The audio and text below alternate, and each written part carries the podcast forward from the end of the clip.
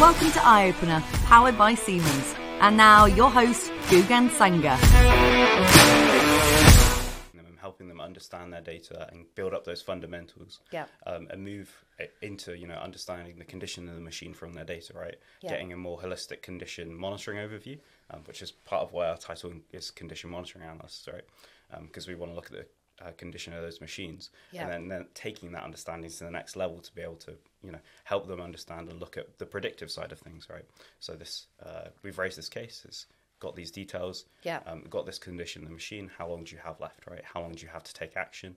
And inspiring the cultural change that comes alongside that um, a lot of teams um, right now are um, probably on planned maintenance strategies Yeah. um, possibly even reactive maintenance strategies and the whole idea of predictive maintenance is to try and ease those burdens right those maintenance burdens whether that's um, planned maintenance where there's a very rigorous schedule right every two weeks Yeah. um, there's a lot of engineering burden that goes with that um, and whether they can we can ease that engineering burden to make them be able to do more work right Yeah. um, they're able to uh, better resource you know i know that this asset doesn't need work this week so i can go work on something else i Yeah. can do another task that's important um, and then for the reactive um, people on the reactive plan you know it's all about avoiding failures so they don't have to deal with catastrophic issues Yeah, that yeah. take a lot of time and a lot of issues when they could um, you know change it an, hou- uh, a week earlier to only take an hour and then the problem never arises there's a big cultural issue, as in you're expecting some users to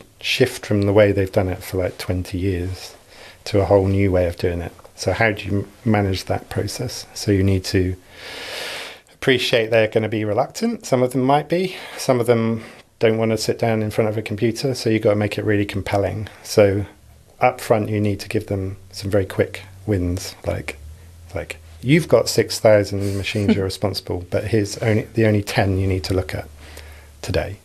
That's like a key part of the product. Yeah, so there's there's, uh, there's quite a broad range of things we get up to on a day to day. Um, but we've been working on methodology, and you'll find that you go through the same stages with every customer, right? Yeah. Um, and very much the, the start of a project, your day to day with that customer is going to be things like asset selection, what kind of value you can find. Um, we're quite interested in the delivery team of making sure that there's a really solid business case Okay. um, to anything we're looking at, um, and then what the feasibility of those things are, right? So what can we do for them? What, what's the best value we can provide? Um, and then moving forward, um, there's a bit of day to day in terms of um, we call it the deploy phase, um, where we look at um, how to take that data and um, effectively bring it into Senseye and use it to the best effect. They were doing something very new, something very groundbreaking, um, and I was really interested in kind of their mission statement. Yeah. Um, and I know talking to people like Rob and Chris Yeah. when I first met them, you know, they had a very clear vision of what they wanted to do Yeah. and where things want, they wanted things to go. Um, and I think that was really interesting for me, right? Um, it kind of um, provided me a, a, an insight into where we want to go and what we want to deliver. Yeah. Um, and I found that very interesting and um, something I wanted to follow and come along on the journey with Senseye, right? Um, when I ta- was talking to Chris, Rebecca, and Rob, I got an idea of um, what the company stood for and what they were really interested in doing, and that really appealed to me. Yeah. Um, yeah. I I think for me as well, um, something that set Senseye, aside from other things is I could take a lot of the skills I'd already learned, but I also had this brand new area that I could learn about in Yeah. terms of the engineering that I hadn't, uh, you know, been so focused on, done little bits and pieces. Yeah. Um, but it's this entire space where, um, you know, there's so many interesting and different bits of machinery that you just don't know about. Yeah. Um, I, I think Susan will probably agree with me Yeah, that, yeah. um, you know, the every project you go into is a brand new project, right? It's something Yeah. fresh, it's something interesting. There's new problems to be solved, there's new challenges to be found, um, and you can see the effect you have, um, you know, over the course of a year working with this, these clients. Um, I didn't, um, you know, at the start of my career, um, I wasn't. Um, this wasn't my target industry. Um, I came from quite an ac- ac- academic space, so I did physics university. Okay. Um, and then I went into um, insurance. Yeah. Um, and as I went through that process in my career, I very quickly found I wanted to do something much more practical. Right. Um, I wanted to take those skills I have, um, and I wanted to be able to apply them to you know much more applicable, um, you know, real world applications. Um, to be able to see the effect I'm having on the world, right? Um, and that led to me when I was you know looking um, where I want to go next. Yeah. Um, Senseye came front and center as somewhere where I could very much take the skills I've um, learned in those areas and bring them to the real world, right? And be able to deliver good value to people and be able to see the effects that I have, I can have on the world, right? Okay. That's really interesting. And yourself, Susan? Um, I guess for myself, um, I started off in medical microbiology and bioinformatics. That was my uh, original background. Um, and then I went on to do a postdoc.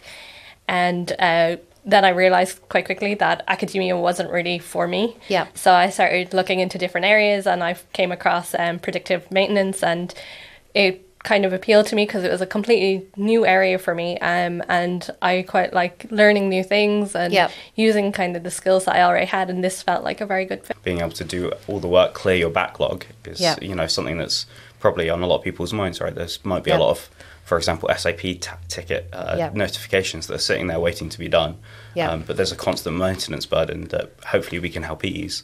Yeah. So then you can get to all those tasks. No, I completely And, understand. Yeah, operate your line to the best it can be, right? Yeah. Make your life as easy as possible. But yeah, UX. If you Googled it, it's it's a right old minefield if you're ever trying to get advice for it because everyone's an expert. But there doesn't seem to be any much in the way of formal training. People do like a year on it and say they're an expert. But really, for me, well, user experience is what it is, which is making things that are easy to use. And what you really want it to be is so easy to use you don't even notice it. You just use it all the time and don't even think about it. And everyone's got things in their lives that are good like that and you don't even think about it. It might be your cooker having the buttons in the right place and the dials work properly because some of them are terrible. Or even the classic example is doors that you know how to open. yeah. How many glass doors do you walk up to and you're like, do I pull it or do I push it? And that's a classic problem, which is still a problem and it should be fixed by now. Um, and the things that work so well you don't think about it, there's an awful lot of thought gone into them. So we try and put an awful lot of thought into making things be simple. It's the, the easiest way to explain it, I think. And um, it's a constant job, Yeah. um, especially in predictive maintenance where we've got like machine learning, which is complex. We don't want people to have to deal with the complexity. We want people to just live with the simplicity of it, really. Um, you don't need to know that. No. You just need it to do all the work for you. Yeah. Um, I like drawing parallels with cars. Really, it's like in the old days, you used to open the bonnet and fix everything under it. Well, my dad did, and I didn't. And but nowadays, you don't need to do that at all. Really, you might look at the oil and the water, but everything else is automated and everything's a computer, so it should work nicely for you. You know, we use Slack, which is a team communications thing. And in there, we have a specific channel to collect ideas. So it's just one, it's really easy just to have one place for stuff. It's Yeah. like, we don't want email plus this, plus this, plus this, because things get lost. So one channel, anyone can post anything in there. It might be their own ideas, it might be feedback from customers, but everything goes in there. And then I will track it and collect it all, and then we can review it and pick out the bits that are the bits that need doing and are compelling. And often it's things we've never even thought about, so which is really good. And at the moment, we've got like 500 things in there. Yeah. So you need to stay on top of that, and that's a really nice way of um, just getting any kind of ideas come in. Well, yeah. So if UX is uh, being easy to use, then UI is user interface, and you want it to look good. So those things go together. They're um, they have to match the way people are thinking about wanting to use things. So classic example being the iPhone, which you know defined a lot of best practice for all of this. Um, you know, you need to know that buttons look like buttons, that you can press them or click them, and understand uh, what it's going to do next as well. Being easy to use, and UI is looking good, so you can use those either way around. So look good and be easy to use is a great combination of things.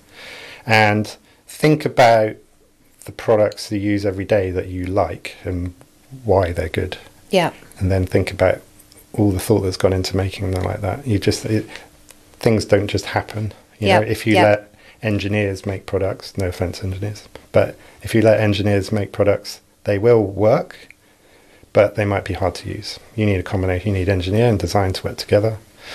You need graphic designers in there as well, so everything's easy to understand. And the things that you probably find easiest to use, you don't even think about. It's such a seamless part of your life that you don't even consider it. Yeah. Whether it's you know asking Alexa what the weather is or set an alarm and things like that. So much thought has gone into that. And even now it's changed. Like we talk about user interface purely as a visual thing because that's where it came from, just in computer screens. But interfaces have changed to adapt to all of our senses now. So you get like haptic feedback on your phone where it beeps, uh, it vibrates for you, or on your watch. Um, we've got kind of all inputs from your headphones and obviously from um, our audio assistants that everyone's using. So interfaces have really changed over the years, and you've got to kind of think of all of those inputs that humans respond to.